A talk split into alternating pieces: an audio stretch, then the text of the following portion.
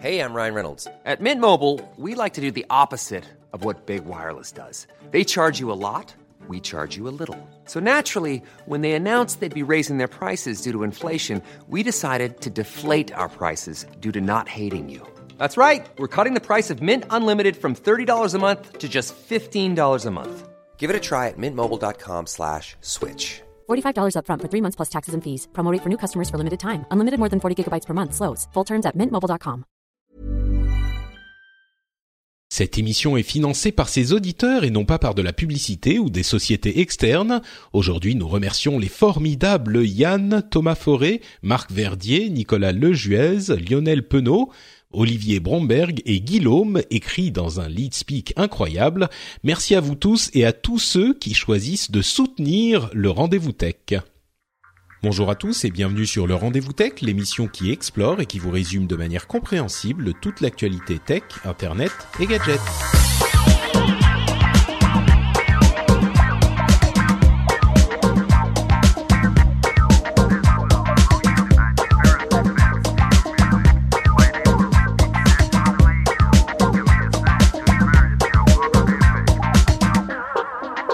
Bonjour à tous et bienvenue sur le Rendez-vous Tech. Euh, Vous le savez, le Rendez-vous Tech, c'est une émission où on vous résume toute l'actu importante, intéressante euh, de l'internet, des gadgets, de la technologie, et de manière à ce que vous n'ayez pas besoin d'aller euh, écumer tous les blogs de la Terre chaque jour, plusieurs fois par jour pour savoir ce qui se passe. Non.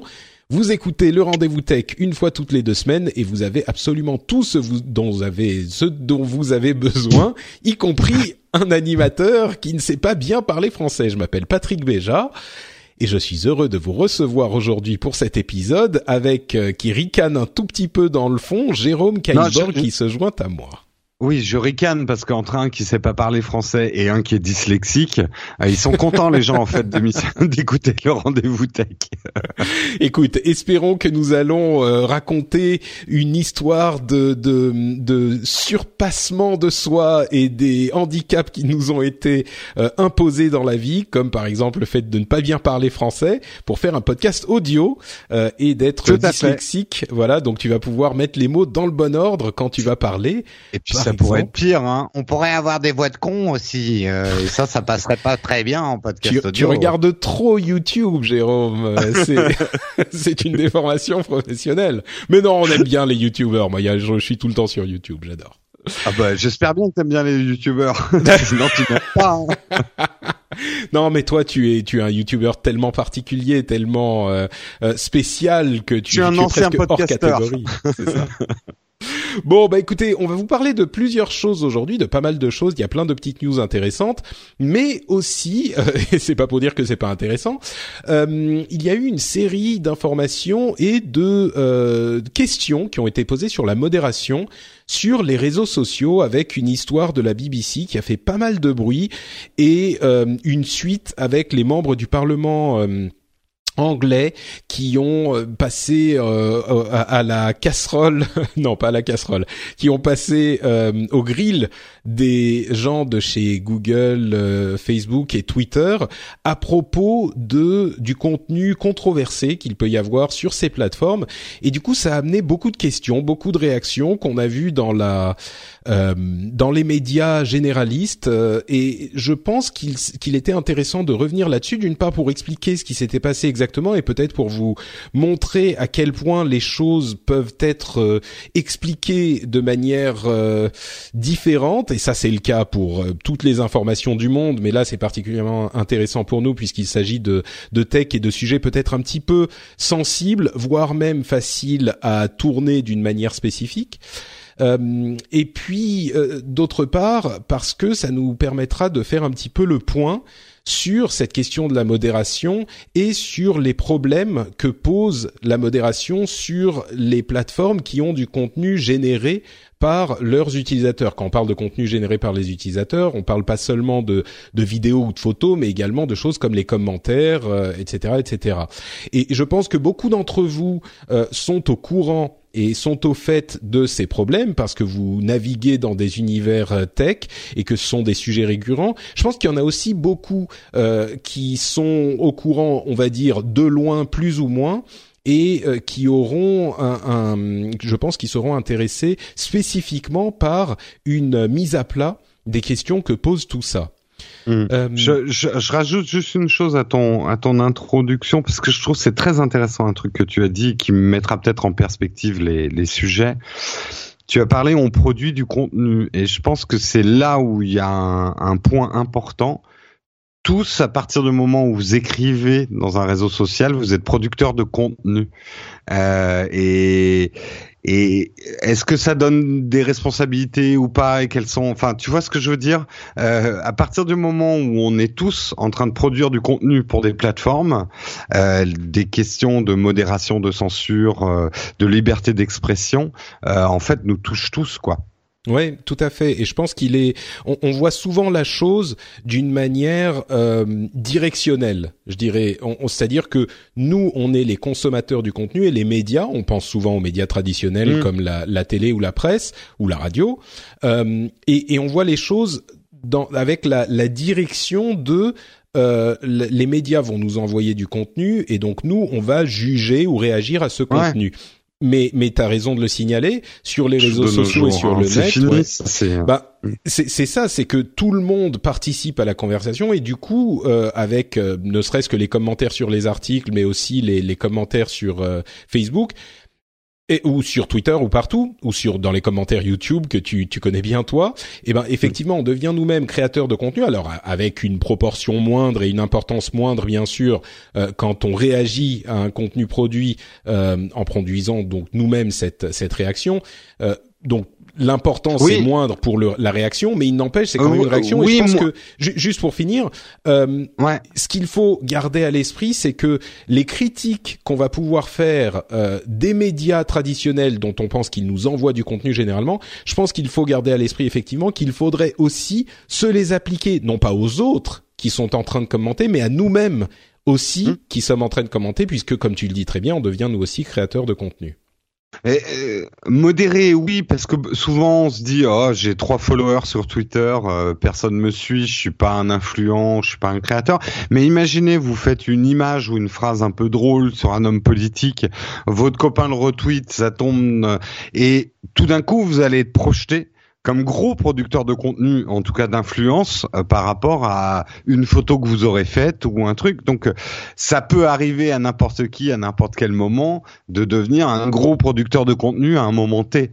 Mmh. Euh, c'est pas parce que vous avez trois followers qu'un jour vous n'allez pas, euh, votre tweet va être retweeté énormément, quoi. Euh, Alors, donc on peut plus parler d'un petit producteur de contenu euh, qui sera jamais euh, visible, quoi. Moi, je crois que oui, tu, as, enfin, t'as raison. Tu parles d'un cas très très particulier, très spécifique, et je pense que t'as raison euh, de, de le présenter comme ça parce que ça peut arriver moi, j'aurais tendance à dire que au-delà de ça, il y a même une question de, euh, vous savez, on dit en anglais, euh, "Be the change you want to see into the world." Soyez le changement que vous voulez voir dans le monde. Hmm. et, au, et, et, ce que je dirais, je le détourne un tout petit peu pour dire qu'on a les, les médias, les politiques, les communautés euh, qu'on mérite. Mm. Et ce que j'entends par là, c'est que euh, on a, je prends souvent cet exemple hein, qui parle de, de, de, politique, mais qui est applicable à tout et en l'occurrence aux médias.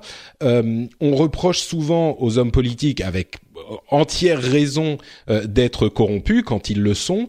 Euh, et moi, l'exemple que j'ai en, Scandinavie, c'est que, et dans les pays nordiques, c'est que on n'accepte aucune corruption. Je, je, donne souvent cet exemple qui est euh, une euh, ministre, je crois, ou une département, euh, une parlementaire qui avait acheté des, des genre un Mars ou un Twix avec l'argent du contribuable, alors qu'elle que c'était pas dans, dans le bon contexte, et ben elle a dû démissionner. Et, et ce genre de choses, vous voyez, on a toujours, et c'est possible à mon sens, mais euh, quand on l'applique à nos quotidiens ici en France, on a tendance à se dire euh, ces histoires de corruption ou ces histoires de euh, d'inadéquation dans les commentaires ou tout ça, c'est l'affaire des autres.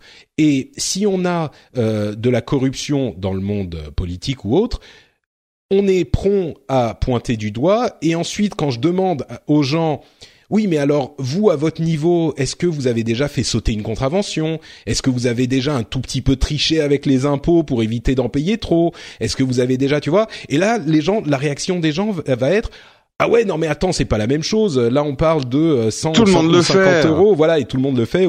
Et mais eux, c'est 10 000, 20 000, 100 000 euros.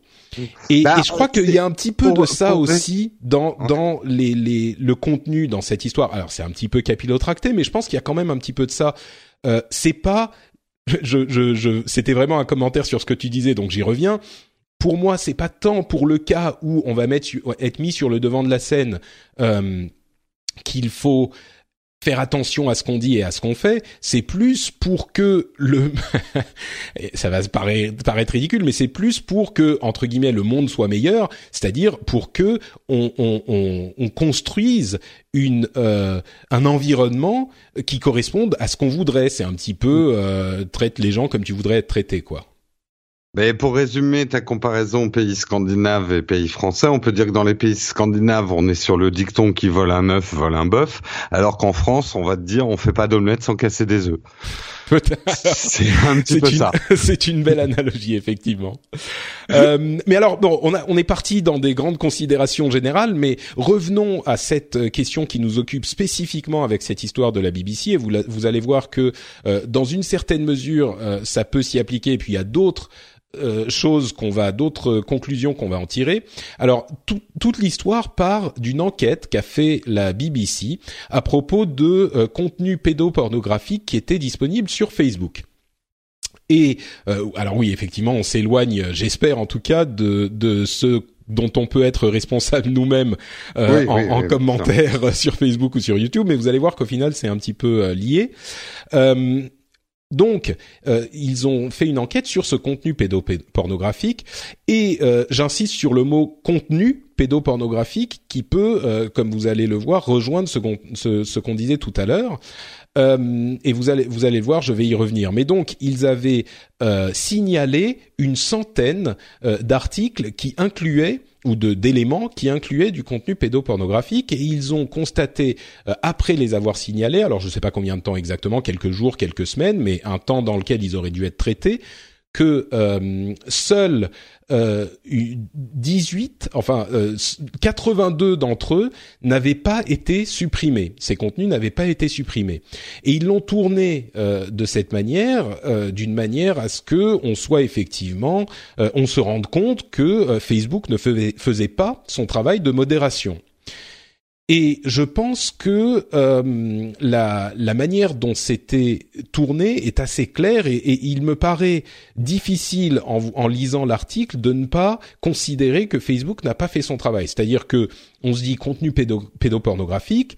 A priori, euh, on imagine que ce sont donc des photos, voire même des vidéos, euh, soit limites, soit clairement pédopornographiques. Ouais, mais Euh, il est, il là- est évident que, et- et je vais, je vais juste finir. Mm. Il est évident que, bah, c'est pas compliqué. Il le signale, Facebook le voit, il devrait le supprimer. Sauf que, on se rend compte ensuite, quand on lit d'autres articles que celui de la BBC, que la nature des éléments qu'ils avaient signalés était, par exemple, euh, des, photos effectivement d'enfants à la piscine ou euh, ou d'enfants très jeunes peut-être euh, qui étaient torse nu ou ce genre de choses et que les, éléments qui auraient dû être supprimés étaient des commentaires sur ces photos. Et Facebook donc avait demandé d'envoyer des liens, donc spécifiquement des URL vers les contenus en question.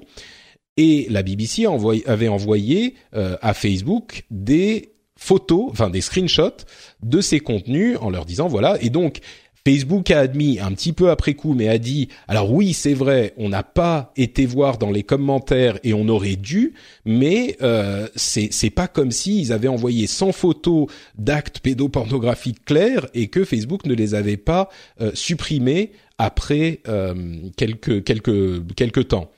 Il y a aussi donc cette euh, audition de Google, Facebook, Twitter par des parlementaires euh, euh, anglais qui, à propos donc du euh, de l'incitation à la haine raciale et de la manière dont le gèrent ces plateformes, avec des, euh, il y avait spécifiquement une vidéo antisémite où euh, le, le, le, la personne dans la vidéo parlait clairement de sujets euh, antisémites.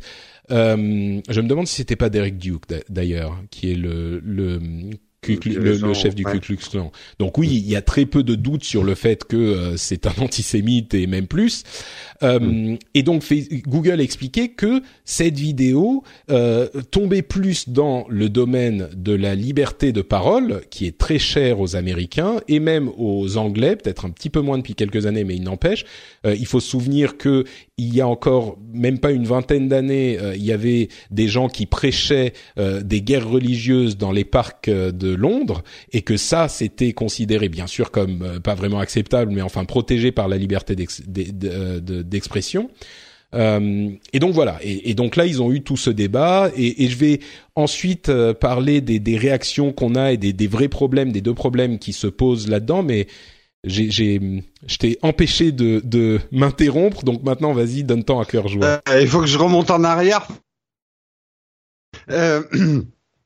pour pour, pour séparer les choses, même si tout ça est un problème global. Euh, pour parler des, des, problèmes des photos euh, d'enfants euh, pédopornographiques, c'est alors on dit tu vois c'était intéressant de t'écouter euh, parce que bien sûr dès que tu prononces le mot euh, pédopornographique ou pédophilie tout de suite on a une réaction viscérale bien sûr oh putain salaud Facebook vous laissez passer des trucs comme ça ok si t'avais et c'est pour ça que je voulais intervenir pendant que tu parlais euh, regardez dans les profils de vos amis euh, cet été. Vous allez voir le nombre de photos d'enfants nus, leurs enfants, que vous allez voir dans votre timeline. Et euh, tant que je vous dis pas, c'est un contenu pédopornographique, vous dites c'est juste des photos d'enfants. Enfin, la frontière est extrêmement mince. Un enfant nu, c'est un enfant nu. Et si c'est, enfin voilà, des photos d'enfants dans, dans leur bain, c'est la traditionnelle photo de, avec ses cousins dans le bain, etc. Mais pour un esprit pervers, euh, ça va être une photo euh, pédopornographique, et euh, pour la famille, ça va être une photo charmante.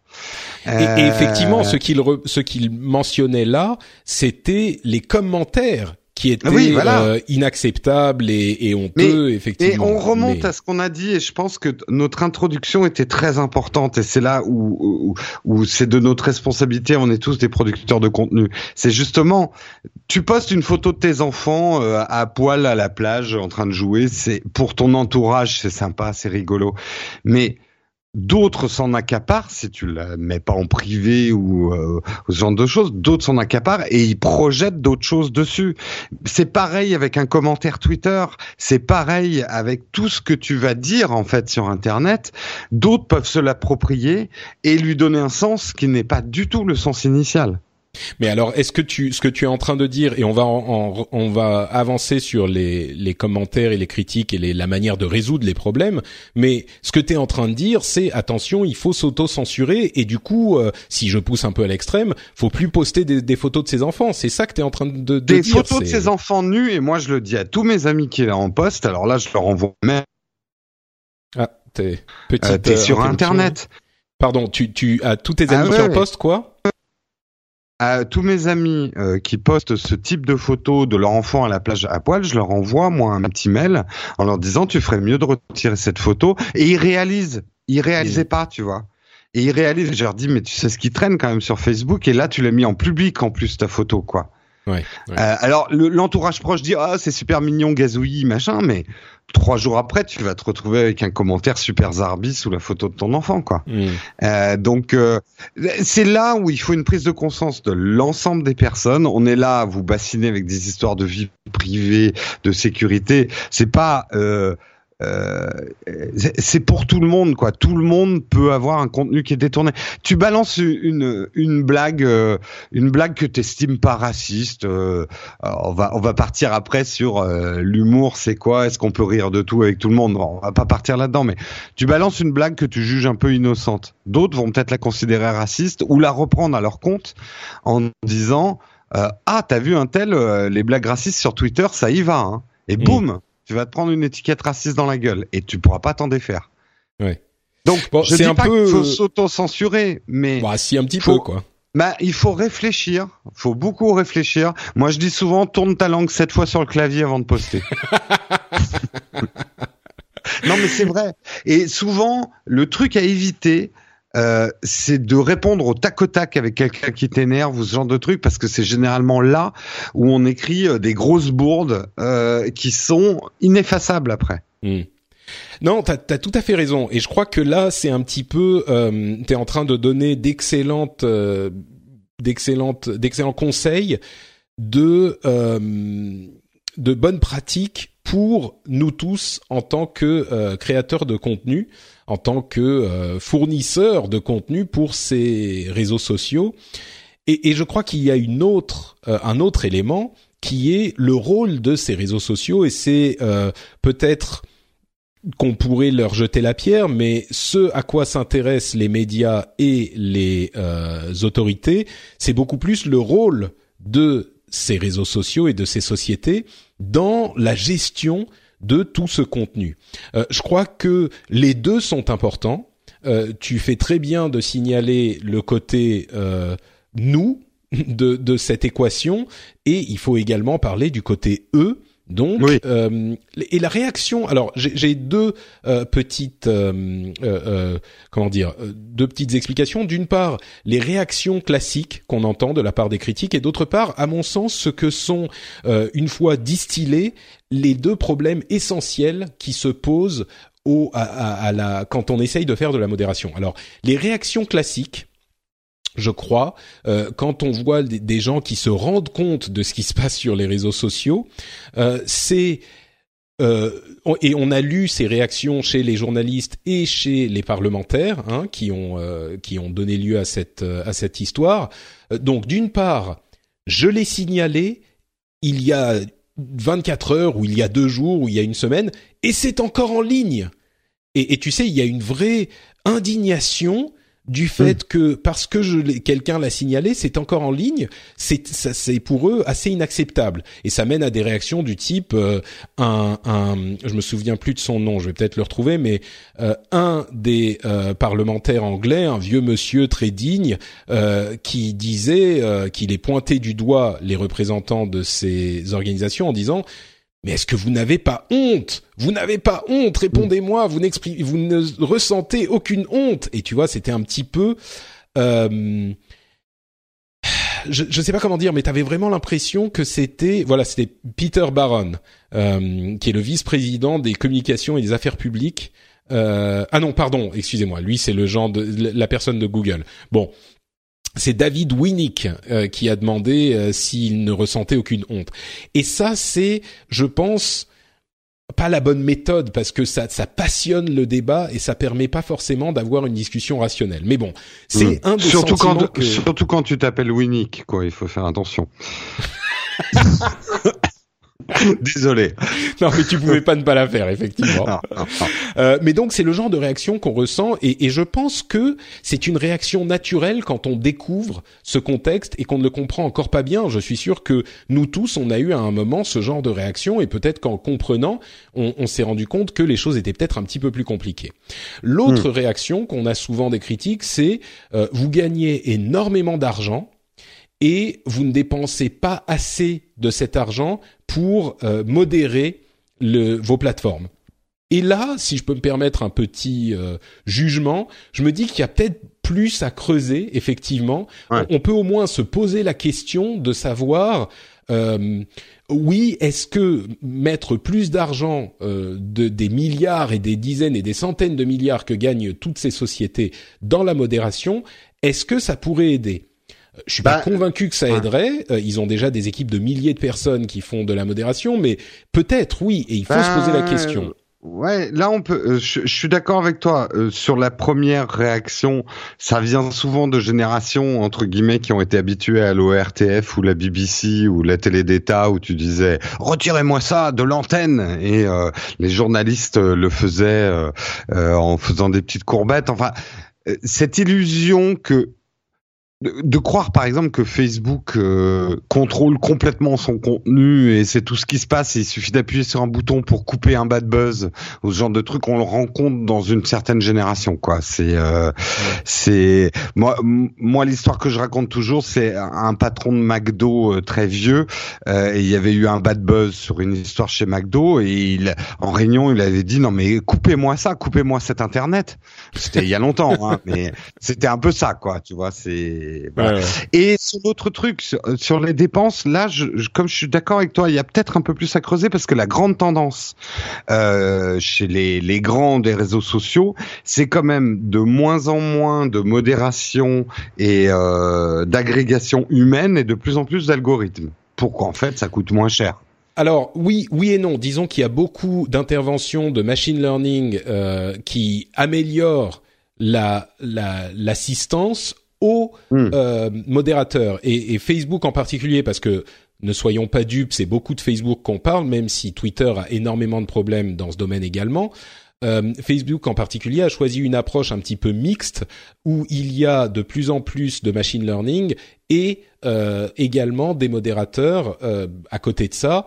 Moi, je crois, enfin, je pense que on sera tous d'accord, à moins d'être vraiment complotiste, sur l'idée que ces plateformes, quelles qu'elles soient, ne veulent pas ni de contenu, euh, disons, on va dire les deux trucs terroristes et pédophiles sur leur plateforme. Ne serait-ce que parce que c'est c'est pas bien pour leur business, tu vois. Si on, on retire même l'idée qu'ils soient euh, des gens entre guillemets bien, euh, et, et, bon, ça on peut en débattre, mais au-delà de ça, bah c'est pas bien pour leur business qui est ce genre de truc. Donc je pense qu'ils ont un intérêt même financier Hmm. à supprimer ce type de contenu. Et bon, ensuite, effectivement, euh, il, je sais pas combien il dépense dans la modération et je sais pas combien il pourrait plus dépenser. Je, je, mais la question, je pense là, contrairement à, euh, je l'ai signalé, c'est pas encore en ligne et vous n'avez pas honte, je crois que là la question peut être légitime et on peut explorer hmm. la chose. Mais ce qu'il faut bien comprendre en fait, c'est à mon sens qu'il y a deux problèmes euh, essentiels et c'est peut-être euh, tout c'est peut-être par ça qu'on aurait dû commencer potentiellement. Euh, deux problèmes essentiels qui rendent cette modération extrêmement difficile. On va dire peut-être trois. Mais, mais le premier pourrait être résolu par l'ajout de euh, modérateurs. Le premier, c'est, euh, on va dire, il y a énormément de contenu. Quand chaque commentaire peut être potentiellement mmh. un, un, truc à, à, regarder, à évaluer et à éventuellement supprimer, vous doutez bien qu'avec 2 milliards d'utilisateurs sur Facebook et même 300 millions sur euh, Twitter, ah, ça en fait des trucs à regarder avec des perdus ça euh, fait, chaque jour. Ça, quoi. ça fait des millions d'émetteurs, quoi. C'est pas comme les médias d'autrefois où tu avais une salle de rédaction et un émetteur, quoi. C'est ça. Mm. Euh, donc ça c'est le premier problème qui pourrait peut-être être réglé avec des questions d'argent. Ok, mettons ça de côté maintenant.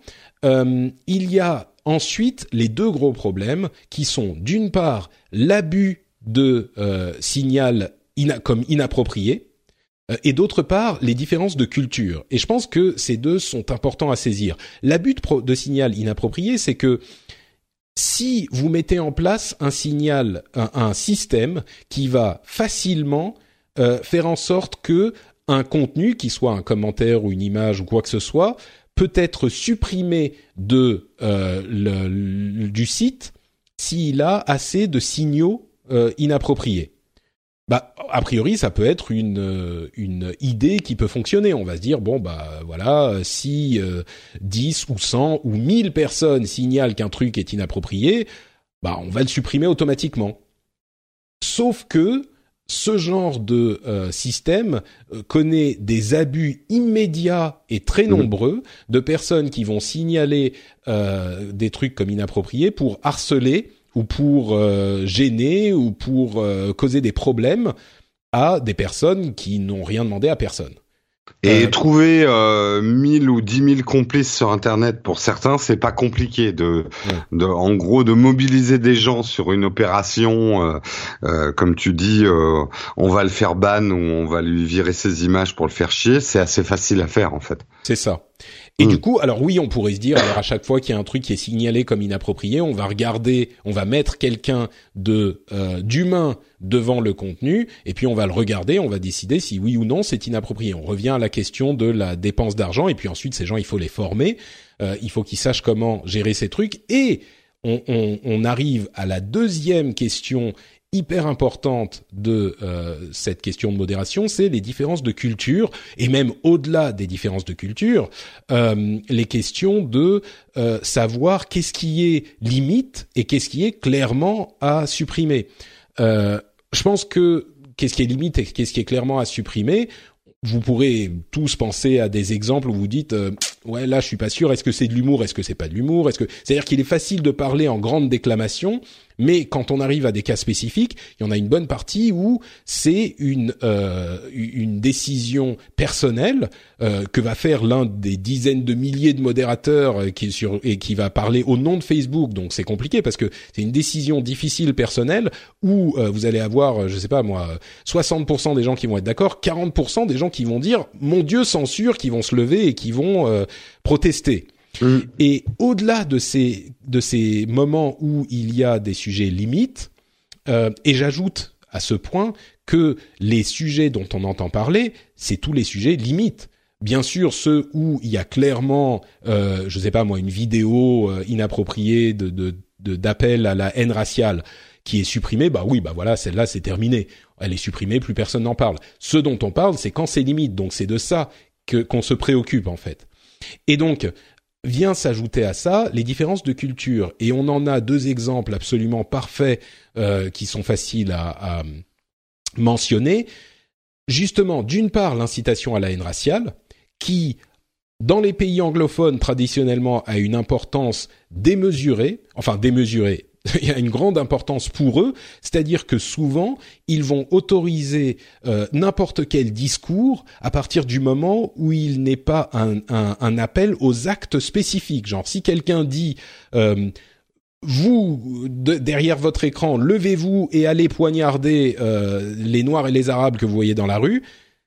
Ça, bien sûr, ça serait euh, interdit. Mais s'il dit simplement, ah, vous savez, euh, moi, je pense que quand même, euh, bah, les, les gens de couleur, euh, ils sont quand même un petit peu plus paresseux, quoi. Bah, je- bon, alors, euh, il y aurait encore une fois plein de choses à, à- à affiner, à déterminer, à, à préciser là-dedans. Mais aux États-Unis, ça aurait beaucoup plus de chances de passer comme oui, c'est un mais- abruti, mais, mais- c'est de ouais. la, mais c'est de la, de la, de la liberté d'expression, alors qu'en France, euh, ce genre de truc, bah, ça ferait scandale tout de suite, et on demanderait justement son mais- ret- retrait. Et je termine très vite. Dans l'autre sens, la nudité, là on parle pas de d'enfants, hein, mais la nudité tout court euh, aux États-Unis est beaucoup moins acceptée, et en France, elle est beaucoup plus acceptée. C'est-à-dire que si on a, euh, je sais pas, une image de quelqu'un, euh, Bah, le sein de Janet Jackson, c'est le meilleur par exemple, voilà, c'est un Ouais. très bon exemple. Euh, c'est très compliqué. Alors ensuite, vous allez dire ah bah alors euh, il faut pour euh, les trucs français, euh, on va demander à des modérateurs français, les trucs américains. Mais bien sûr, il n'y a pas de frontières. Donc euh, c'est c'est difficile de se dire quand c'est une image qui est diffusée en France, ben on la va la supprimer pour la France euh, ou pas. Et bien sûr, c'est des trucs qui sont partagés partout, etc., etc. Donc si vous mettez, je, je vais mets vraiment les gens au défi d'imaginer un système où on va mettre un modérateur en face d'un écran qui va regarder ces trucs et qui va prendre, même si on met tout l'argent du monde, et peut-être qu'il en faut plus, encore une fois, mais qui va prendre les bonnes décisions et qui satisferait tous les gens qui sont mécontents de ces problèmes de euh, modération aujourd'hui. Donc, euh, j'ai pas de réponse en fait, mais j'étais encore euh, in- interdit de, de m'interrompre, Jérôme. Vas-y. Euh, oui, non, mais je- du coup, je sais plus ce que je voulais dire. Tu- on parlait de liberté d'expression. Euh, oui, ça, je sais, mais euh, attends, c'était à quel moment que je voulais intervenir? Euh, Bon, les écoute, gens je qui sais disent, plus. les gens qui disent que les gens de couleur euh, sont quand même bien plus paresseux que que les Oui, non, blancs je, qui trouve que ton exemple était pas assez, pour pour expliquer pour les pays anglo-saxons. Mm. Euh, tu peux dans un pays anglo-saxon, si je me trompe pas, tu tu peux par exemple dire, euh, moi les noirs, je les déteste et ils devraient tous mourir. Euh, ce que tu peux pas, c'est dire, euh, moi les noirs, je les déteste et je veux tous les poignarder. Euh, c'est-à-dire tant que tu appelles pas effectivement à un acte, comme tu l'as dit, mais ton contre-exemple était trop soft. C'est-à-dire que oui, non, mais. J'ai adouci moi-même mon propos. Voilà, t'as dit les gens de couleur. Non, non, c'est ça. Tu peux vraiment avoir un propos genre euh, les juifs, ils devraient disparaître de la surface de la terre. Ouais, ça c'est un petit peu limite, je crois, mais oui, je, je comprends ce que tu dis. Aux États-Unis, n'ont pas les mêmes, alors qu'en France, un propos comme ça est condamné par la loi. Les, le, oh. bah, la citation à la haine raciale. Euh, raciale. Il y a des choses comme arborer un signe, euh, un signe, euh, la croix gammée. On sait qu'en France c'est condamnable. Aux États-Unis c'est pas condamnable. En Angleterre non plus. Tu peux très bien te déguiser Halloween. En, on a d'ailleurs vu un des fils. Bon, ça a fait quand même un scandale. Bah, ça fait scandale, mais légalement c'est pas un crime. tu vois, c'est ça qui est. Alors qu'on aurait, bon, tu me diras, on a des fils de présidents qui ont fait pire en France, mais bon, euh, on aurait le fils du président qui se déguise en officier nazi. Euh, là, euh, non seulement il aurait, il y aurait un bad buzz et une mauvaise presse, mais en plus il peut faire une, de la tôle et de l'amende, quoi, mm. pour ça. Ouais. Donc oui. Donc et effectivement, il y a ces, ces choses à, à, prendre en compte et donc on a beaucoup beaucoup parlé euh, cette dernière demi-heure, mais tout ça c'est pour dire que euh, ce que demandent les journalistes de la BBC et d'autres, hein, on en a euh, partout, qui est, de manière complètement appropriée aujourd'hui parce que ce genre de problèmes sont récurrents et on en comprend l'importance aujourd'hui. Mais ce que demandent les gens de la BBC et les parlementaires anglais et des parlementaires français de temps en temps aussi, me paraît vraiment, si on prend les choses de manière dépassionnée et purement euh, technique, me paraît difficile à mettre en place. Je, je ne conçois pas aujourd'hui de système qui puisse résoudre de manière euh, satisfaisante tous ces problèmes. Je ne sais pas si je me trompe. Euh, en, en, plus de ça, euh, les réponses qu'apportent les politiques et les parlementaires à ça, je trouve qu'il y a des dérives un, peu populistes, dans, dans le sens où, pour moi, une des définitions les plus strictes du populisme dangereux, c'est de donner à tout prix des réponses simples à des problèmes complexes. Ouais, alors dans ce cas, tous les hommes politiques sont populistes. Hein. oui, oui. Mais non, mais euh, ce que je veux dire, c'est que dans la vie d'un homme euh, politique, la tentation du populisme, elle est énorme, parce que tu sais que tout le monde va être d'accord avec toi si tu donnes une solution simple à un problème complexe, parce que c'est tellement plus populaire de dire, écoutez, alors c'est très simple, pour que les choses se passent mieux, on va interdire ça et comme ça il y aura plus de problème. Enfin voilà, c'est euh, mm. c'est c'est la manière qu'ils ont et c'est là où je vois des dérives et et, et, dans un monde qui est inquiet, dans lequel on vit aujourd'hui, où tout est interconnecté avec ces réseaux sociaux et tout ça, il y a des tentations très grandes, effectivement, chez des hommes politiques, de sortir de leur devoir de réserve et de modération qui est de dire attendez les gens c'est peut-être pas si simple que ça faut qu'on réfléchisse faut qu'on fasse des, des lois qu'on en débatte et de partir dans des dérives populistes. Genre Oh, puis de tout mettre, en plus de tout mettre dans le même sac, hein, ces, ces méchants réseaux sociaux américains, il euh, y a qu'à euh, ériger des lois et d'être un peu plus strict avec eux. Euh, ils se font plein de pognon en plus, donc si en plus ils mettent des photos d'enfants nus, ça va plus du tout. Faut les interdire, quoi. Enfin, tu vois ce que je veux dire? Bah, C'est-à-dire que les réponses. Les réponses simples effectivement qu'il donne, c'est bah il y a qu'à euh, supprimer les photos, euh, les, les, contenus, euh, les contenus controversés. Voilà, c'est quand même pas dur. Oui, donc c'est la censure d'État hein, qui propose un peu. Ouais, là j'irai pas jusque là. Moi je dirais il faut, enfin parce que dans leur esprit, je pense qu'effectivement ils se disent il y a des trucs pas bien et il suffit de supprimer les trucs pas bien. Mais enfin où est le problème Tu vois? Euh, c'est vraiment, euh, c'est vraiment le, la manière dont il voit les choses, je pense. Et il y a de ça, et puis aussi toujours cette tendance qu'on a et qui est humaine, je crois, à ne voir que le côté d'une équation qui nous arrange.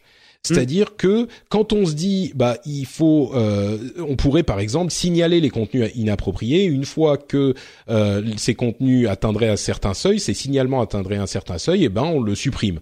Et on voit pas le côté abus de ce système. Et Dieu sait que euh, ça existe ce genre d'abus sur Internet. Euh, pareil pour la question des différences culturelles. On va dire bah c'est pas compliqué. Vous supprimez les, les, les trucs de de euh, les, les, les, instances d'incitation à la haine raciale. Voilà, c'est pas dur pourtant. Bah, et on euh, voit pas. Moi, c'est ce que j'avais entendu sur les problèmes de culture. Euh, une réponse logique, c'est de se dire, bah, on prend les cultures qui ont le plus d'interdits, on se cale en fait sur euh, les les plus gros interdits, mais on, on repart sur l'étoile, euh, sur le la croix gammée. La croix gammée, elle est elle est autorisée aux États-Unis, interdite en France, donc on, peut se dire, bah, Facebook, vous l'interdisez, comme ça, ça, ça, ça pose pas de problème. Mais euh, dans les pays d'Asie, c'est un signe bouddhiste, le, la croix gammée, donc on peut pas l'interdire. sens. Elle est dans l'autre sens. Mais non, mais moi c'est c'est plus c'est pas ça qui me poserait problème. Dans l'autre sens, hein, Patrick. Hein, euh, au Vietnam, enfin, il y a des endroits où ah, c'est dans le même sens. Hein. Bah si tu me le dis, euh, je te je te crois volontiers. Mais moi, c'est même au-delà de ça que ça me poserait problème. C'est que euh, cette question de euh, moralité sur la nudité, par exemple, on serait pas du tout prêt à accepter que la règle en vigueur soit la plus dure et du coup on va parler des États-Unis parce que c'est l'exemple qui vient hmm. tout de suite, mais on va, on peut aller au-delà. On peut parler, si on veut prendre les règles les plus dures, euh, eh ben on peut aller dans des pays comme, euh, je sais pas, l'Arabie Saoudite, la Chine. Euh, tu vois, ça pose des questions de. Tu parlais de censure. Là, on peut y venir. Donc non, c'est pas la, la bonne solution ah, C'est sûr que si on mettait toutes les femmes avec une burqa, il y aurait plus de problème, on n'aurait plus de problème de nudité. Mais hein. au-delà, au-delà de ces questions euh, de de, de euh, sujets euh, explosifs comme la burqa ou euh, ce genre de choses, les les choses dont on peut parler en Chine, par exemple. Euh, bah c'est pas les mêmes que celles dont on peut parler ici. Alors on va dire ah bon ok ok mais dans ce cas-là non on compte pas la Chine. D'accord, on compte pas la Chine. Euh, est-ce qu'on compte l'Iran? Est-ce qu'on compte la Syrie? Est-ce qu'on compte la Russie? Est-ce qu'on compte Tu vois, c'est c'est pas possible. Ah bah et, et, donc, je pense qu'il y a, tu sais, un exemple qui m'a qui m'a frappé, frappé euh, qui est peut-être un poil capillotracté, mais que je veux évoquer quand même. Euh, on parlait, j'avais tweeté ou retweeté une euh, un article assez euh, intéressant sur une dame qui était allemande, si je ne m'abuse qui euh, passait son temps à effacer des euh, graffitis nazis. Euh, c'était une dame d'un certain âge euh, qui était horrifiée par ce qu'elle voyait sur les murs et elle avait décidé de faire quelque chose et elle s'était dit bah je vais je vais aller les effacer parce que merde je peux pas voir ça sur mes murs quoi. Et c'était un très bel article sur une dame qui est euh, absolument euh, admirable. Et quelqu'un m'a répondu euh, en substance, je me souviens plus des termes exacts, mais en substance, il me disait bah tu vois, cette dame, si on mettait en place le revenu universel, universel, elle pourrait se consacrer à ça et ça serait un bénéfice pour la société. Et ça m'a paru très intéressant parce que, au-delà du fait que le revenu universel, à mon sens, moi personnellement, ça me paraît être quelque chose d'intrigant, dont je pense qu'on pourrait le tester euh, et qui a qui pourrait être quelque chose vraiment d'intéressant quoi. Je je sais pas si il faudrait le mettre en place tout de suite comme ça mais en tout cas à tester c'est vraiment une idée intéressante. Donc je suis pas en train de le condamner l'idée du revenu euh, universel bien au contraire. Par contre, ce que cette personne qui m'a répondu n'a pas pris en compte, c'est que oui, cette dame pourrait s'y consacrer, mais tous les gens qui écrivent, qui font des graffitis nazis pourraient eux aussi s'y consacrer. Tu vois, donc c'est un petit peu, et, et c'est vraiment dans ce sens-là. On a tendance à trouver des solutions simples à des problèmes compliqués et à ne voir que la partie solution et pas les nouveaux problèmes que ça crée.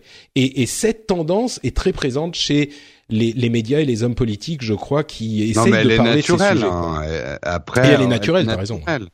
Euh, mais effectivement, après, tu peux aussi avoir l'excès inverse de penser que que des choses euh, négatives, mais la plupart du temps, effectivement, et on le voit bien avec des problèmes qu'il y a eu sur Internet depuis qu'Internet existe, il y a, il y a eu des trucs d'une naïveté. Moi, je me souviens d'une époque, les débuts des forums où euh, tu vois, des notions de troll et tout ça n'existaient pas encore quand on a laissé. Euh, enfin, on n'a pas du tout pensé aux, aux, gens qui ont un esprit euh, pervers, mal tourné, méchant. et c'est pas la majorité des gens, mais avec Internet, ils ont un pouvoir de nuisance qui est multiplié et qui leur donne une portée énorme. Euh, et ça, c'est un des phénomènes qu'amène Internet. Aujourd'hui, il y a un certain nombre de mesures qui existent sur Internet qui sont le fait d'un très petit nombre de personnes. Mmh, on est d'accord, oui. Mm. Enfin bon, donc au final, c'est presque. J'ai pas l'impression que ça soit déprimant parce que on trouve pas de solution et on ne pose que des problèmes. Donc c'est un petit peu ouais, bravo les gars, merci. Mais euh, mais je crois que on, il y a des prises de conscience, c'est bien, c'est important. Euh, euh, tu vois, et je pense que nous on y contribue aussi. Hein. Je pense que de dire aux gens, vous êtes des producteurs de contenu quand vous postez une photo de vos vacances. voilà, il y a des trucs comme tu dis quand tu postes une photo de vacances, tu penses pas aux conséquences que ça peut avoir. Mais si par exemple sur ta photo de vacances, il y a quelqu'un en arrière-plan euh, qui est en train de sniffer un rail de coke. Hiring for your small business? If you're not looking for professionals on LinkedIn, you're looking in the wrong place. That's like looking for your car keys in a fish tank.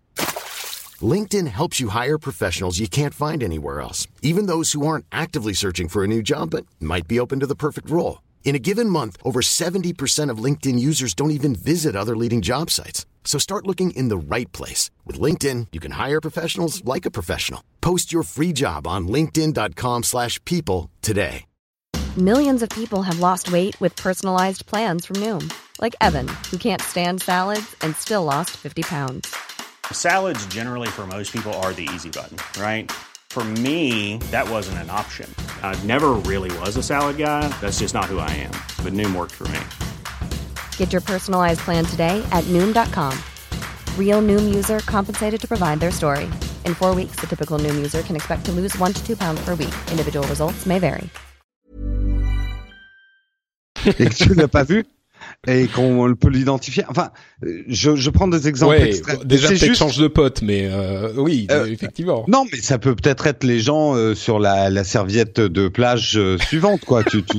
Non, mais ça, non, tu rigoles, mais c'est un truc. On regarde pas les gens en arrière-plan. Oui, oui, oui. Les photos de vacances, mais peut-être que tu, tu, tu rentres dans la vie privée d'autres personnes. Euh, le mec avec sa maîtresse qui qui qui passe derrière toi entre le. Oui, je dirais que c'est plus ta responsabilité là, du coup. Non, mais, non. Mais, mais, je, je comprends ce que tu veux dire. Juste pour faire comprendre que rien n'est innocent. Et c'est pas parce que vous vous sentez euh, petit, non influenceur ou que vous n'avez pas une activité énorme, que vous n'êtes pas Patrick Béja, euh, que, Oula, oui, tout le monde suit ou Corben, que ce que vous postez euh, ne peut pas avoir des conséquences d'ailleurs bénéfiques, mais aussi négatives.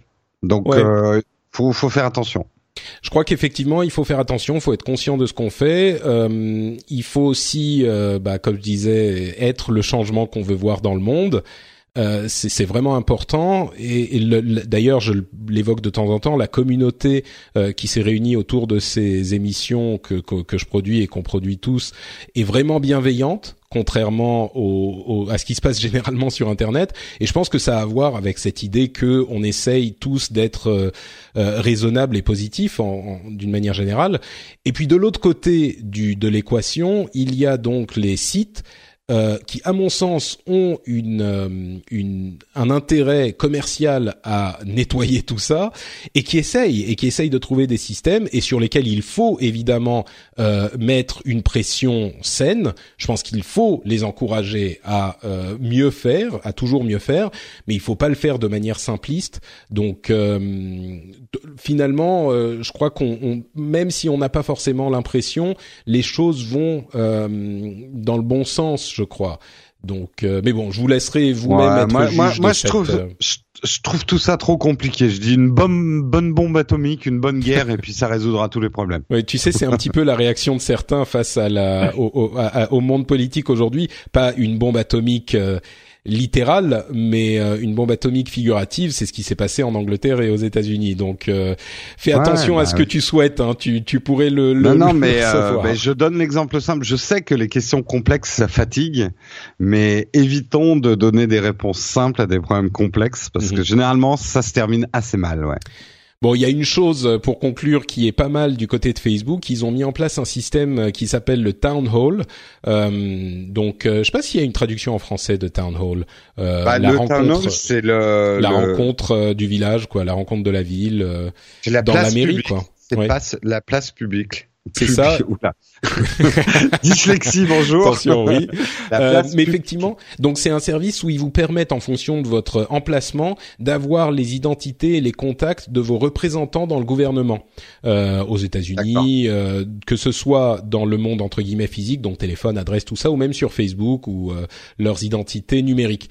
Euh, et bon, c'est une petite pierre à l'édifice qui va permettre aux gens d'être un petit peu plus actifs, un petit peu plus engagés. Euh, euh, politiquement et dans la vie euh, bah, publique. Et, et, je pense que c'est une bonne chose. Alors ça va pas changer la face du monde, mais c'est l'un des trucs que Facebook non, essaie mais de faire euh... pour aider quoi. Et je trouve ça, je trouve que c'est bon. On parle beaucoup de, du négatif. Voilà un bah, petit point positif. Souvent un premier frein, euh, c'est oh mais je sais même pas qui contacter. Complètement, oui. Et, et d'ailleurs, Town Hall, c'est bien mairie. Hein, dans, en tout cas, dans les propositions de traduction, c'est un équivalent à, à mairie. Oui, oui, mais je veux dire, de town hall, c'est oui, bon, oui, c'est mm. c'est d'autres choses aussi. C'est les town hall meetings, c'est oui, oui, une vie communautaire mm. un peu plus, ouais.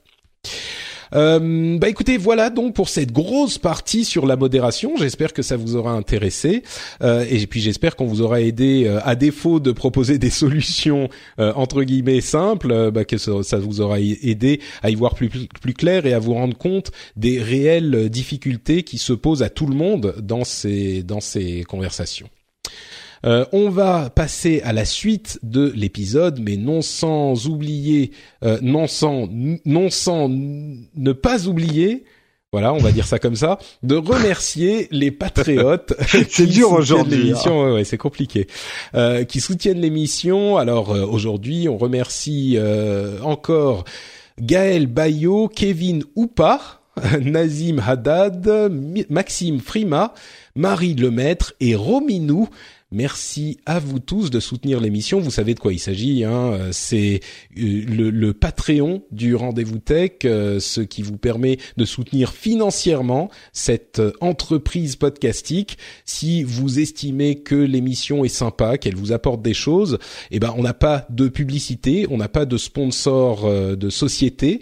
On est 100% indépendant et on est soutenu et financé euh, par les auditeurs qui choisissent de le faire.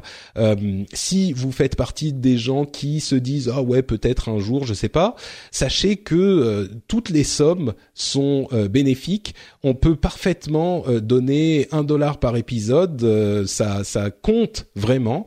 Euh, et, et, ça prend deux minutes à faire. Euh, bon, allez, peut-être trois ou quatre montres en main, mais vraiment pas plus longtemps euh, pour créer un compte et, et, devenir patriote. Et puis vous aurez des petits avantages en plus en fonction de votre niveau de soutien. Mais vous pouvez aller sur patreon.com/rdvtech et devenir vous aussi un soutien du rendez-vous tech et participer à la production de cette émission, avoir la fierté à chaque épisode qui sort de vous dire, eh ben moi, je alors je l'avais pas prévu, mais je vais pièce le faire. de l'édifice. C'est ça. je, je, suis le changement que je veux voir dans le monde en soutenant des euh, initiatives qui me paraissent bénéfiques. Donc, si vous pensez que le rendez-vous tech est une bonne chose dans le monde de la tech, eh ben, euh, je vous encourage à considérer peut-être l'idée de nous soutenir financièrement, même à un dollar. Ça sera 100% apprécié. On continue avec nos news et rumeurs, avec euh, une news qui a été mise là, je pense, par un ancien animateur euh, du, enfin un animateur qui est passé il y a quelques épisodes. c'est et que je vais bien sûr euh, vous donner, c'est la sortie du livre de Geoffrey Dorn euh, qui s'appelle Hacker Citizen, qui est un livre assez sympa qui a été kickstarté il y a quelques temps de ça, qui vous propose plein de petits trucs de hacker, mais de hacker presque de maker quoi. Il vous propose par exemple d'apprendre comment réaliser un bonnet infrarouge qui va vous cacher des caméras euh, ou alors un t-shirt qui va euh, vous dissimuler de la reconnaissance faciale sur les caméras de surveillance.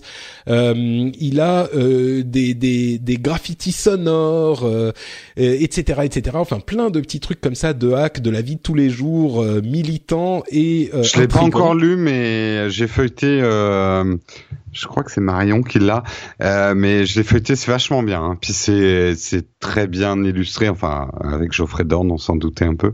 Euh, c'est euh, c'est un, un chouette bouquin. Voilà, donc ça s'appelle Hacker Citizen et c'est disponible. Euh, L'annonce de Free, il y a eu un mini buzz la semaine dernière et puis finalement ils ont annoncé en fait que ils allaient inclure dans leur forfait le roaming toute l'année sur toute l'Europe et les États-Unis et je crois un ou deux autres pays, euh, le roaming pour la data. Donc euh, c'est intéressant pour l'Europe, mais pour l'Europe le roaming va disparaître bientôt. Donc c'est ils font un buzz en anticipant un truc qui va arriver de toute façon. C'est Mm. comme toujours bien joué de la part de Free. Par contre ils ont aussi les États-Unis, ce qui est plutôt cool. Je crois que c'est Ouais, 5 mais- gigas en roaming par mois, ce qui est Oui, attention, correct. 5 gigas en 3G, pas en 4G par contre. Et Oui. euh, du coup, ils se sont fait couper l'herbe sous le pied le lendemain par SFR. Oui, mais qui n'inclut pas les États-Unis si je ne m'abuse. Si, si, si, si. Ah t'es Enfin, sûr? Ah bah écoute, il me semble bien. hein. Moi, j'ai fait la news. euh, il me semble bien qu'il y a les États-Unis en 4G justement. Ah bah écoute voilà. Donc euh, une fois de plus, euh, ça fait avancer la euh, les La offres concurrence, euh, Ouais. c'est- les effets bénéfiques de la concurrence pour le, le consommateur. Exactement, ça arrive aussi parfois. Jusqu'à ce que la société se casse la gueule parce qu'elle gagne plus d'argent. je viens de vous expliquer l'économie moderne en une phrase. En, en même temps, je crois que je les plains pas trop trop non plus, hein, euh, Non, non, les ça gros opérateurs euh, de téléphonie. Je crois Ça va, que ouais. ça va. Ouais, ils sont, ils Ils gèrent malgré, dans les poches, ouais. c'est ça, malgré les, les annonces d'apocalypse qu'on avait euh, à l'arrivée de Free. euh, J'ai l'impression qu'ils ont survécu. Hein, donc Non, euh, non, c'est clair. C'est clair. Euh, à propos de géants qui survit, euh, Amazon est en train de lancer son épicerie en ligne euh, en France. Vous savez que c'est déjà le cas aux États-Unis et il y a différents types d'articles bah, d'épicerie en fait qui sont euh, désormais disponibles chez Amazon. Alors moi, j'ai pas euh, réussi à voir la chose, à accéder à la chose sur mon compte Amazon. J'imagine que c'est euh, peut-être en cours de déploiement. Euh, j'ai pas vu la, la, Qu'est-ce que ça a de, de différent avec Prime Now? Bah écoute, tu me poses une colle. Je, si je ne m'abuse, c'était pas encore entièrement mis en place. Le- Bah moi, Prime Now, ça fait plusieurs mois que je l'utilise. Et tu as euh, toutes Ah, les, moi, je me fais tous les livrer des articles, trucs, ouais. euh, mais genre euh, tes cornflakes, euh, tes, tes Euh, oui, non mais de, là, de la nourriture quoi. Oui, de la nourriture, de la boisson. Maintenant, ils ont même. Mais ça a pas l'air d'être exactement la même chose. Oui, je crois vois que c'est d'autres produits, hein. Il y a des Ouais, pâtes, il y a des. produits. Oui, euh, Prime euh, Prime Now, c'est plus, on va dire, de l'épicerie de quartier. C'est des prix d'ailleurs d'épicerie de quartier. Euh, oui, c'est ce que je suis en train de voir. Oui. C'est un truc de dépannage, hein, Prime Now. Hein. Tu fais pas. Si tu fais toutes tes courses sur Prime Now, euh, t'es vite ruiné quand même. Ouais. Mais mais alors Ouais. euh, alors du coup, bah, tu tu me tu me m'intrigues. Prime Now, tu peux acheter quoi? Parce que j'ai peut-être. Ah bah, euh, des bouteilles de coca, euh, du, de l'eau, euh, du pain, euh, des plats surgelés. C'est tout ce que tu vas trouver dans une petite épicerie en bas dans ta rue, quoi. D'accord. Ah bah peut-être que c'est la même chose. Alors peut-être que je me suis, euh, j'ai mal lu l'article. euh, Et je- t'es livré dans, et t'es livré gratuitement dans les deux heures et ça te coûte un peu si t'es livré dans l'heure. D'accord. Bah Mais je petit peu pense, la même non, chose. mais je pense que c'est différent parce que Prime Now est vraiment positionné comme le truc genre, euh, putain, j'ai oublié d'acheter des œufs, quoi. Mhm. Euh, il me les faut dans deux heures, je vais pas ressortir euh, pour aller au Carouf euh, euh, m'acheter les œufs, tu vois, c'est plus comme ça. Mm. Euh, mais après, ouais. Ah, mais par contre, euh, c'est qu'à Paris, là, j'ai l'impression qu'ils lancent. Alors il y a plusieurs- 14 villes. Hein. Il y a Voilà, 14 villes, oui. C'est ça aussi la différence. Ah Mm. bah peut-être que tu, toi, tu y avais déjà accès en, en tant que Parisien En tant que privilégié. Parisien. Mm. C'est ça. Mais là, il y a effectivement euh, Bordeaux, Grenoble, Lille, Lyon, Marseille, Montpellier, etc. Donc euh, il y a, y a vraiment une. Peut-être que c'est l'extension de ce service qui existait déjà. C'est possible. Ouais, peut-être. Ouais. Mais tu devrais essayer, hein, c'est c'est vraiment bien fait. Hein, euh, euh, Prime Now euh, d'Amazon, ils sont, enfin Oui, l'appli est bien et les produits ça dépanne bien quand même. Bah à vrai dire, euh, pour ce genre de choses, j'ai l'épicerie de quartier. Je sais pas pourquoi ça me dérange moins de descendre. euh, tu vois, si j'ai besoin d'une d'un peu de C'est moins cher hein, quand même qu'une épicerie de quartier. hmm. Même avec la livraison. Bon, faut être premium. Quand Ouais, même, ah bah la livraison est gratuite si t'es premium, ouais. Hmm, ouais. Hmm. Bon voilà, bah Amazon continue son grignotage du euh, du commerce de proximité. Bien joué Amazon, bravo. Ah, ça hein. va encore créer du chômage tout ça. Euh, le Galaxy S8 euh, aurait visiblement une reconnaissance faciale euh, avec des autorisations donc par par scan de l'iris et bien sûr empreinte digitale, on connaît ça et la reconnaissance faciale pour Samsung Pay. Donc euh, voilà d'autres euh, méthodes de reconnaissance d'identification, on va dire, sur le S8. Il y a plein de petites rumeurs sur le S8 et sur l'iPhone 8 qui continuent à, à nous nous tomber sur les sur la tête régulièrement. Donc je vais pas toutes vous les mentionner, hein, je vais vous les épargner, mais il y en a un certain ça nombre. Me ça me déprime un peu de tester des smartphones sur ma chaîne YouTube parce que six mois avant, on a tellement décortiqué tous les trucs. J'ai l'impression de me répéter quand je fais un test sur ma chaîne YouTube. C'est terrible. En fait, euh, tes tests, ça pourrait être, euh, tu sais, 14 secondes. Bon, bah voilà, il a tout ce qu'on a dit qu'il aurait. Merci. Voilà. C'est comme ça. Non, ou alors à l'inverse. Euh, alors, voilà ce qu'il n'y a pas eu par rapport à ce qu'on attendait. bon, pour le S8, en tout cas, on aura la réponse bientôt. Hein, c'est en avril qui sera présenté. Euh, Mika sur le euh, Reddit du rendez-vous tech nous a euh, envoyé un article selon lequel Microsoft lancerait un nouveau Windows Phone cette année. Alors ça serait pas encore le Surface Phone qui est dont on entend des rumeurs depuis maintenant des mois, peut-être même des années, et qui lui pourrait peut-être lancer des applications Windows classiques quand il serait en mode desktop. Ce sont là encore des rumeurs. Mais euh, donc ce Windows Phone remis à jour serait euh, simplement un Windows Phone entre guillemets classique qui euh, ne peut que lancer les applications universelles, donc les applications entre guillemets mobiles. Euh, mais donc voilà, Microsoft pourrait lancer un nouveau téléphone euh, cette année pour rester dans le dans le phone game. Tu vois, ils vont rester dans le game. Ce qui est la vraie la vraie question en fait, la vraie question c'est est-ce que Cédric Bonnet va l'adopter ou pas?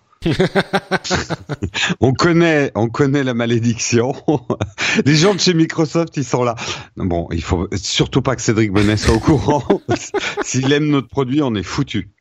non, mais Cédric, il a pas le temps. Cédric, il est trop occupé à jouer au handball, à perdre du ah poids, à se transformer en Apollon des temps modernes, tu vois. Donc, tout à fait. AMD euh, a lancé ses cinq euh, processeurs, euh, enfin quatre ou cinq, enfin toute sa gamme de processeurs où il les lance le 11 avril.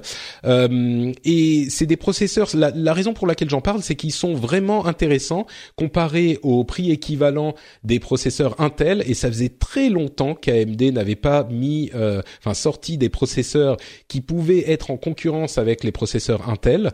Euh, donc les processeurs Ryzen peuvent être des choses à considérer, à prendre en compte si vous êtes en train de construire un PC ou ce genre de choses. Euh, à ceci près qu'ils font moins bien sur les jeux. Donc c'est c'est à voir. Euh, peut-être ce que je dirais, c'est que si vous jouez beaucoup, euh, investiguez bien la chose pour voir si vraiment c'est intéressant pour vous. Mais sinon, pour tout ce qui est bureautique, ce sont vraiment des processeurs euh, qui ont l'air d'être en, en, vraie concurrence avec les processeurs Intel. En tout cas, c'est bien que la concurrence soit relancée, quoi. Ouais, il était temps. Ouais. Euh, vous vous souvenez peut-être de Do Not Pay? C'était en fait un bot gratuit avec lequel vous pouviez euh, discuter bah, par une interface de, de hum, discussion, hein, de message, de messagerie, euh, qui vous permettait, qui vous posait des questions et qui vous permettait de euh, faire les bonnes procédures pour euh, ne pas payer vos euh, contraventions, vos contraventions pour euh, si vous étiez mal garé par exemple et mm. c'était un bot qui posait des questions pour savoir euh, alors est-ce que vous étiez euh, pressé pas pressé mais il y, avait donc toutes les raisons qui font qu'on a le droit de se garer de cette manière qui étaient euh, mises dans le bot et qui vous posait les bonnes questions pour savoir si vous correspondiez à l'un de ces cas. Alors c'était amusant, on en a beaucoup parlé à l'époque, c'était un petit peu on va dire bon pas, pas limite parce que ça reste légal mais c'était une utilisation intéressante du truc. Et ben là, le, développeur de ce bot a euh, créé une version euh, pour aider les gens qui demandent, euh, qui font des procédures d'immigration aux US, au Canada et en Angleterre, à mieux remplir leurs formalités d'immigration et à s'assurer qu'ils font les demandes, toutes les demandes auxquelles ils correspondent. Et c'est vraiment intéressant de voir ce truc qui est parti à la base de l'idée de euh, ne, ne pas légalement, hein, mais, mais sortir d'une contravention, et maintenant qui également légalement euh, permet de faciliter l'immigration euh, dans, dans, tous ces pays quand on a souvent à naviguer dans des euh, dans des forêts de formalités administratives auxquelles on comprend pas forcément grand chose. Donc c'est marrant de voir cette transition quoi. Mm. Consumer Reports, qui est un petit peu le 60 millions de consommateurs aux États-Unis, va commencer à estimer la sécurité informatique hein, et les, euh, les, les, éléments de sauvegarde de la vie privée quand ils vont donner des euh, notes aux produits qu'ils testent. Alors comme je disais, c'est un petit peu 60 millions de consommateurs aux États-Unis, donc ils font énormément de choses, ils, ils, testent énormément de choses, pas que de la technologie, mais aussi de la technologie, et du coup ils vont prendre en compte cet aspect sécurité et vie privée dans leurs notes et dans leurs analyses également. Ils sont associés à tout un tas d'organismes qui qui gèrent ça et qui ont euh, établi une sorte de, de, de de, de, white paper, de cahier blanc, je sais plus comment ça se dit en français, enfin d'une série de règles euh, pour déterminer ces choses-là. Ils l'ont un livre blanc, un livre blanc. Merci. euh, donc ils l'ont proposé comme à, à l'étude et les gens peuvent dire ce qu'ils en pensent pour modifier la chose. Moi, ça me paraît, c'est le genre de truc où c'est euh, on se dit d'une part enfin et d'autre part, mais pourquoi est-ce qu'on l'a pas fait plus tôt? C'est tellement évident qu'il faut le prendre en compte dans euh, la manière dont on évalue les produits, tous les produits, que ça soit, je sais pas, des téléphones, des services euh, euh, sur Internet, etc. il faut, tu, on confond souvent la prise de conscience de nous qui sommes technophiles et du grand public. Je pense que les notions de sécurité et de, de confidentialité, tout ce genre de choses, on, la prise de conscience grand public, on, on, on y est presque, mais enfin, euh, ça, ça commence maintenant, quoi. Nous, on est au courant depuis beaucoup plus longtemps, mais. Euh, Je suis d'accord, mais justement, ça, ça aide à cette prise de conscience et surtout, ça aide les consommateurs à savoir. Tu sais, c'est comme dans un autre domaine complètement, mais c'est comme euh, les, les notes de consommation électrique des appareils électroménagers. Bah, c'est ce à quoi je pensais en fait. Mm. La prise de conscience entre guillemets écologique, elle est arrivée tardivement alors que les écologistes étaient au courant depuis beaucoup plus longtemps. Tu vois ce que je veux dire?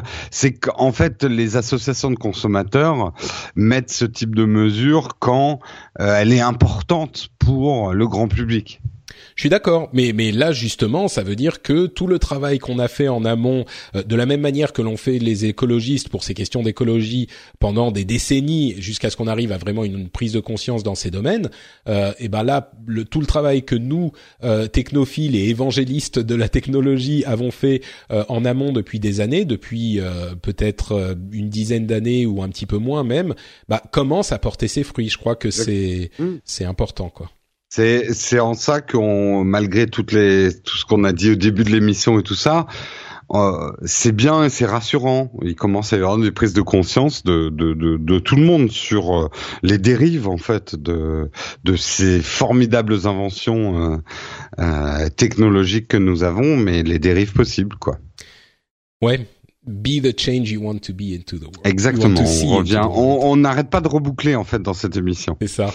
Soit mm. le changement, Soit le changement. Il faut en fait. Euh, c'est ça, exactement. changement, tu es. Hmm. Euh, soit le changement, c'est mieux, je pense. Ouais, soit le changement. Euh, six mois après avoir euh, rejoint l'équipe d'Uber, son président, qui s'appelle Jeff Jones, part d'Uber euh, parce qu'il dit que le problème d'Uber n'est pas dans la, la euh, comment dire? Il pense que c'est pas des problèmes structurels, il pense qu'il y a vraiment des problèmes dans la euh, le leadership de la société. Et j'en parle parce qu'on avait évoqué euh, Uber assez longuement avec Jeff il y a euh, quelques, il y a deux semaines, euh, et c'est marrant de voir la suite ici, de se rendre compte que vraiment euh, il y a, je pense là encore, des, des, des, choses qui se passent qui sont une prise de conscience chez Uber. Enfin moi, quand je vois, on suit assez d'assez près d'une part Uber et de l'autre Airbnb, et quand on voit ce qui se passe avec Uber et avec Airbnb, qui sont finalement des sociétés assez similaires dans la manière dont elles ont vraiment jeté un pavé dans la mare de d'industries existantes qui étaient euh, on peut parler de hold-up hein, d'une certaine façon. Dans, dans les deux cas mm. euh, bah, des changements qui ont été amenés par la technologie qui étaient peut-être euh, inévitables mais en tout cas qui ont été personnifiés par ces deux sociétés. On a vraiment l'impression de voir d'un côté Airbnb qui est une société gérée par des adultes et des gens responsables euh, qui ont réussi autant que possible à éviter les écueils administratifs, les qui font pas du rentre dedans, et de l'autre côté Uber qui est qui est géré par des gens un petit peu énervés ou euh, en tout cas très impulsifs. Euh, et on, on, continue à le voir aujourd'hui, les conséquences que ça a sur la société, même si, bah, comme on l'évoquait avec Jeff, euh, le potentiel reste trop important pour que ça mette en danger Uber. Euh, bon, voilà, c'est quand même quelque chose de, de qui a des ramifications euh, dans. dans bah, il y a une culture très, c'est ce que moi je disais ce matin, il y a une culture très trader chez chez Uber, on le sent. Enfin, tu vois les mecs qu'on voit dans les films Wall Street et ce genre de trucs, quoi. C'est c'est l'impression que ça donne en tout cas. Ouais. Ah, c'est l'impression que ça donne. Et euh, bah, t'as entendu comme moi, tu étais à le web quand euh, Travis. euh, Enfin, tu sens que c'est dans son caractère quand même. euh, il est, c'est un. Ça, alors ça a des avantages. Hein, c'est un fonceur. Il a pas eu peur. euh, il y allait à fond, euh, machin. Mais je pense qu'il a pris une bonne décision là, c'est de se dire il faut que j'ai quelqu'un pour me contrebalancer. Euh, et que là, euh, celui qui part, euh, dont j'ai égaré le nom, n'est pas la personne qu'il faut pour contrebalancer. Mm. Voilà. C'est comme ça que je vois le truc. Euh, il semblerait que, selon certaines sources du Wall Street Journal, Nintendo soit en train de doubler sa euh, prévision, enfin sa production de consoles Switch pour l'année à venir, donc euh, l'année fiscale avril 2017, mars 2018. Alors un doublement de production en passant de 8 millions à 16 millions, qui semble confirmer le, le bon démarrage de la console de Nintendo, qui est disponible depuis environ deux semaines et quelques jours, hein, pour ceux qui n'auraient pas suivi. Euh, alors c'est clairement un indicateur très positif. Ça me donne l'occasion de te poser la question que je pose à à peu près tout le monde euh, à qui je parle ces derniers temps. Euh, toi, tu es un joueur historiquement, mais plutôt joueur PC, un petit peu moins console, et puis tu as moins le temps de, jouer euh, ces, derniers temps, ces dernières années. Euh, du coup, toi, est-ce que cette euh, console hybride, console de maison, de salon, console portable, est-ce qu'elle te parle? Ou c'est pas vraiment à toi que ça s'adresse? Mm, moi, non, mais j'ai jamais été très sensible à Nintendo. Hein. Je sais, je, je choque énormément de gens quand je dis ça.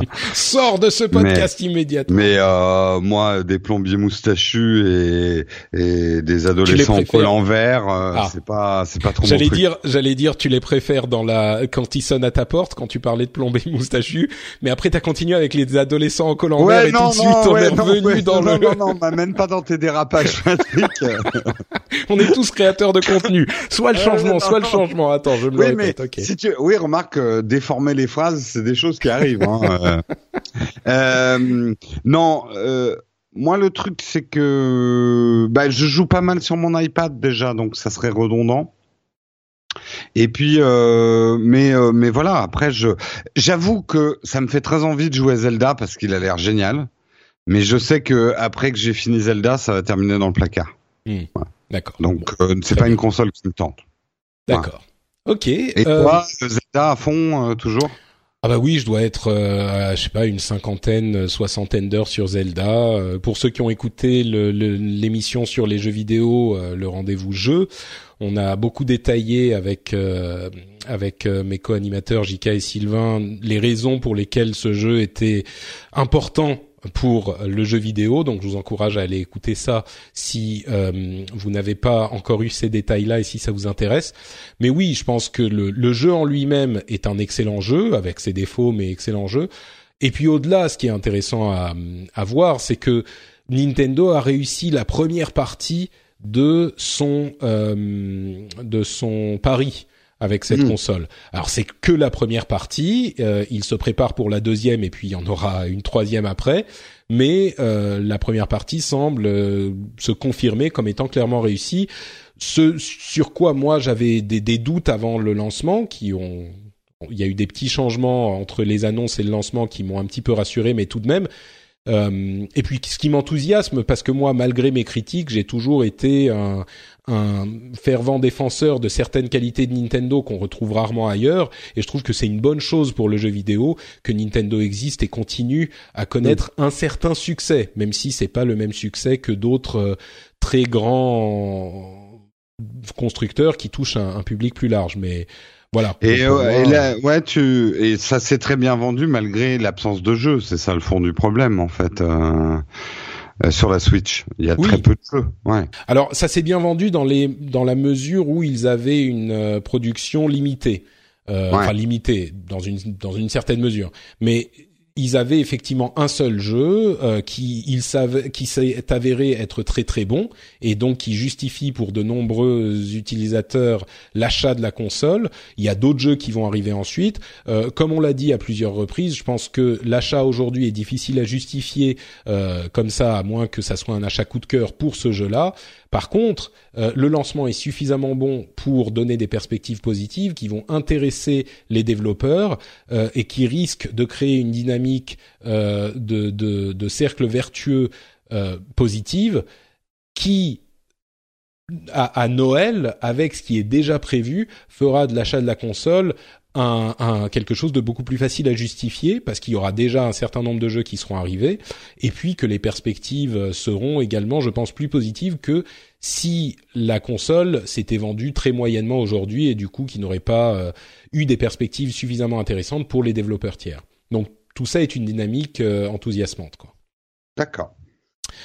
Euh, et puis enfin, puisqu'on parle de, jeux vidéo, euh, Twitch a annoncé qu'ils allaient bientôt se mettre à vendre des jeux sur leur, plateforme. Alors Twitch, pour ceux qui savent pas, c'est une plateforme de streaming en live de jeux vidéo. On regarde des gens qui jouent à des jeux vidéo. Hein, je pense que la plupart des gens connaissent. Et bien là, il y aura un petit bouton sous la vidéo, acheter, et ça nous permettra d'acheter le jeu auquel les gens sont en train de jouer. Ça payera les euh, diffuseurs 5% du prix d'achat, Steam se garde, euh, pardon, lapsus révélateur, Twitch se garde 25% et 70% va au, créateur du contenu. Alors il faudra ensuite passer par l'application euh, Twitch spécifiquement pour lancer les jeux, mais bon, on n'est plus à une près, hein, il y en a déjà quatre ou cinq. Je pense que les gens qui ne sont pas souvent sur Twitch, ça les intrigue pas plus que ça.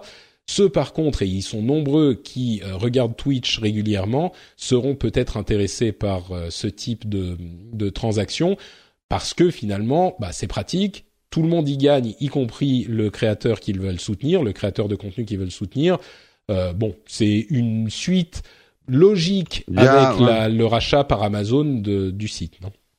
Après, il euh, y a des problèmes de dérapage qui peuvent arriver. J'ai lu des trucs là-dessus. Effectivement, de toute façon, c'est toujours délicat quand tu associes à quelqu'un qui teste ou qui fait des euh, let's play ou un jeu et qui va être rémunéré directement par la vente de ce jeu lui-même, ça peut poser des questions en termes d'objectivité, de manière de, de produire le contenu j'ai envie de rappeler aux gens que ils vont, être, ils vont s'amuser beaucoup plus en jouant que qu'avant. Les, ouais, ils vont vraiment trouver tel jeu absolument génial. Euh, voilà. En même temps, j'ai envie de dire un, c'est pas des journalistes, hein, les gens qui font euh, Twitch, donc il euh, n'y a pas.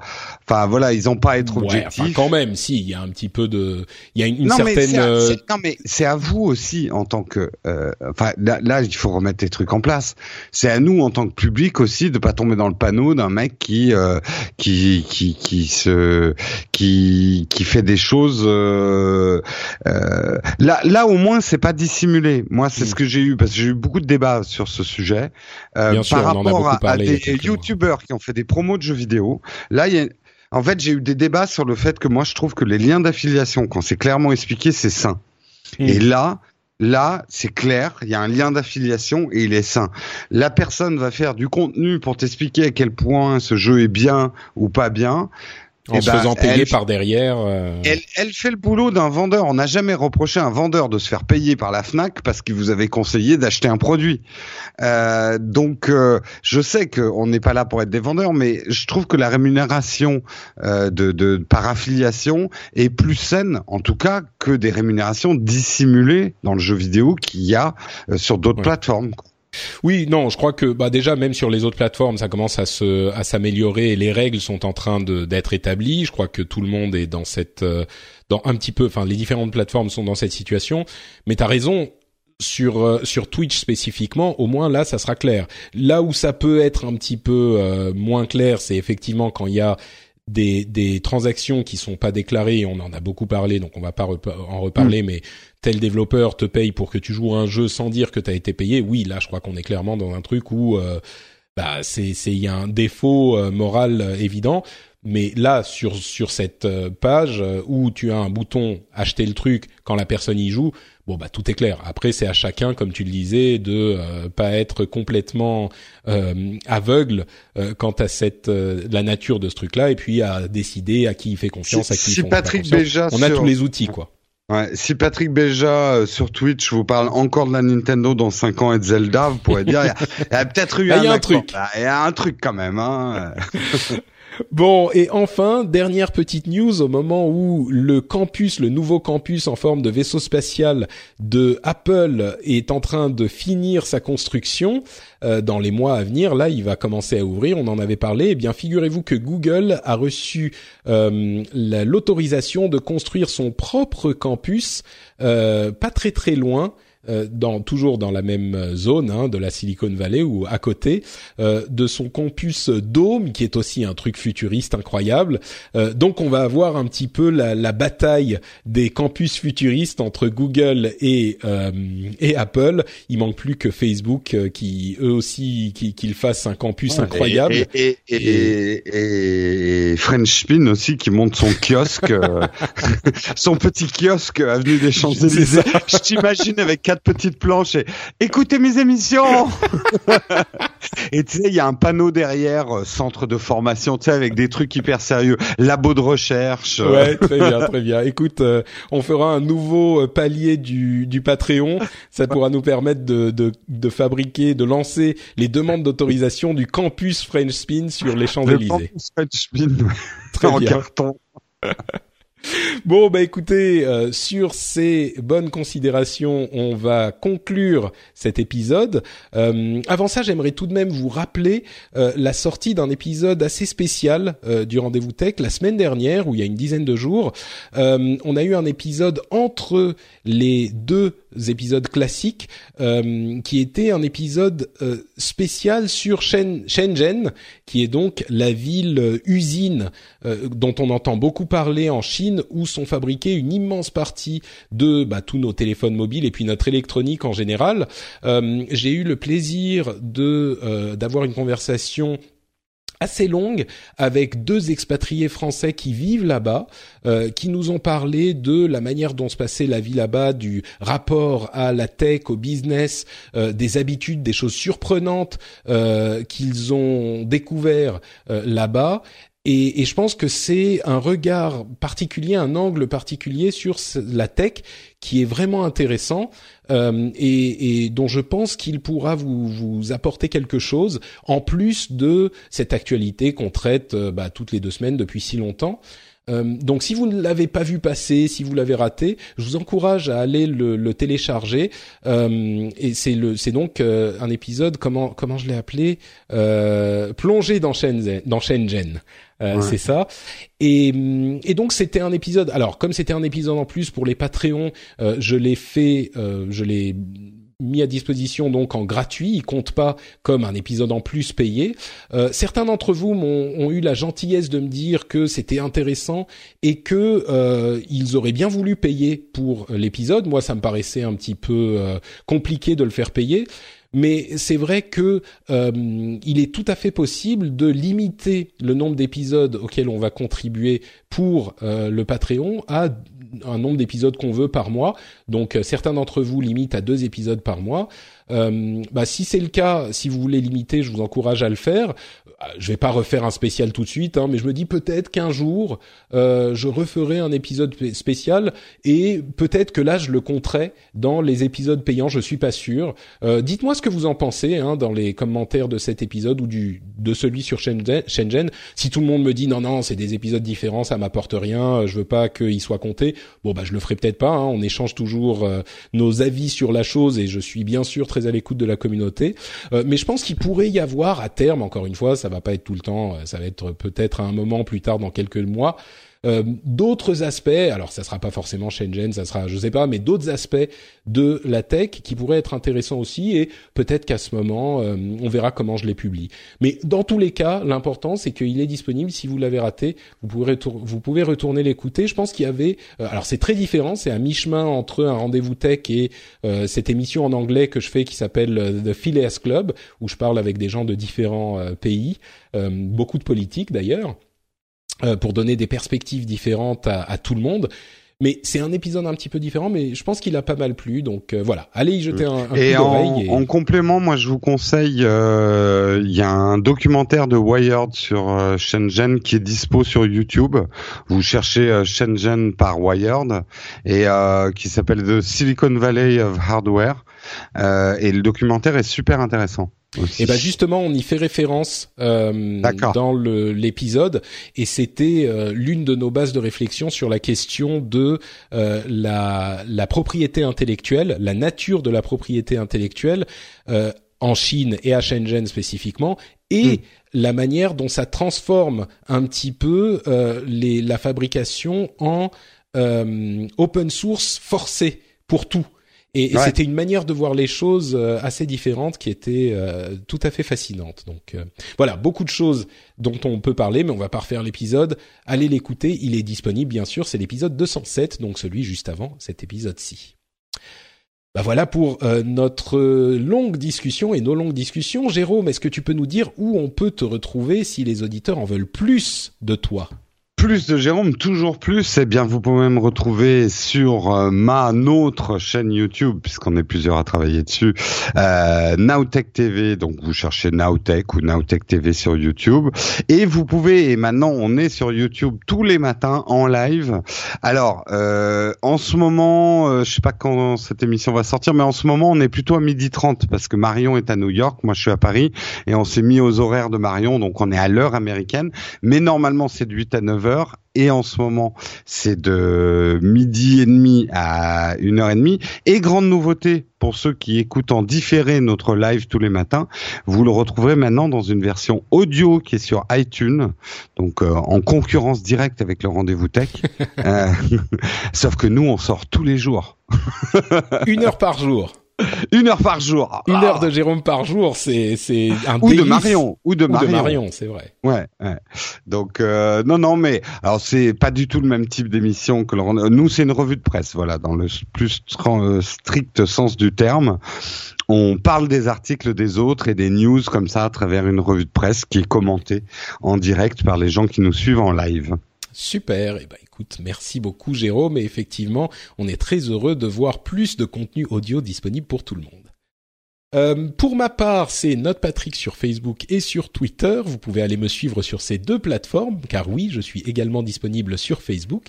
Vous pouvez aller commenter cet épisode et écouter d'autres émissions sur frenchspin.fr, euh, et je vous encourage d'ailleurs à le faire. Vous pouvez aussi laisser des commentaires et des étoiles sur iTunes ou d'autres plateformes de podcast, comme par exemple Macalga, qui depuis le Luxembourg nous, nous prévient nous euh, nous, nous dit euh, se mettre en condition avec 5 étoiles, merci à toi Macalga, il dit à savourer. Pour écouter Patrick, je me mets en condition, pas dans les transports ou avec un QC35, c'est un type d'écouteur. Quel plaisir Les contenus ainsi que les interlocuteurs sont très intéressants. J'attends avec impatience chaque podcast de Patrick. Merci et si vous aimez, soutenez-le sur Tipeee. Alors il dit Tipeee, il veut dire Patreon bien sûr. Merci c'est moi qu'il faut soutenir sur Tipeee. euh, Régine Cardin également, depuis la France, me donne 5 étoiles en disant « Mais la high-tech à la portée de tous ». Très bon podcast que j'écoute depuis deux ans, c'est amusant, très informatif. Tous les sujets sont abordés, même politique, et c'est très bien beaucoup de plaisir à l'écouter. Merci à toi, Régine, euh, et merci de mettre en avant cet aspect de l'émission, c'est-à-dire que euh, ça met la high-tech à la portée de tous, parce que pour moi, c'est vraiment un des éléments hyper importants de l'émission, et à vrai dire, de presque toutes les émissions que je fais, c'est euh, de faire une sorte de vulgarisation qui va intéresser les débutants, je l'espère en tout cas, et quand même euh, garder des éléments intéressants, enfin informer les débutants et intéresser les gens qui s'y connaissent. Et je crois que euh, grâce à vos, vos, vos, feedbacks et les intervenants et le travail qu'on fait sur l'émission, je crois qu'on réussit euh, cette alchimie un petit peu compliquée. Et pour moi, c'est presque, je le dis en rigolant à moitié, une mission publique. C'est-à-dire que on le sait, on le dit depuis longtemps, la, tech et ses ramifications partout était, et elle est importante à comprendre.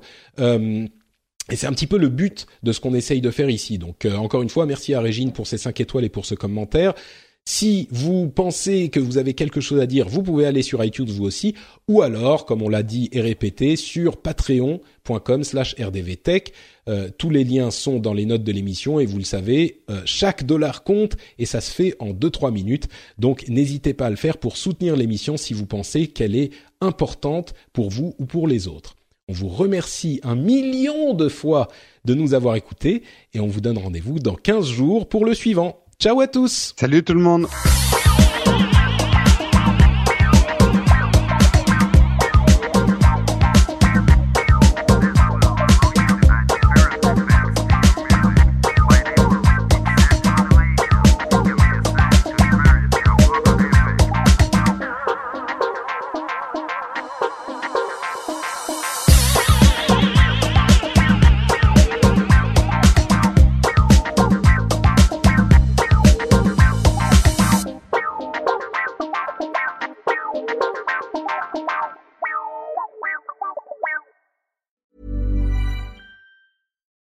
Flexibility is great. That's why there's yoga. Flexibility for your insurance coverage is great too. That's why there's United Healthcare Insurance Plans. Underwritten by Golden Rule Insurance Company, United Healthcare Insurance Plans offer flexible, budget friendly coverage for medical, vision, dental, and more. One of these plans may be right for you if you're, say, between jobs, coming off your parents' plan, turning a side hustle into a full hustle, or even missed open enrollment.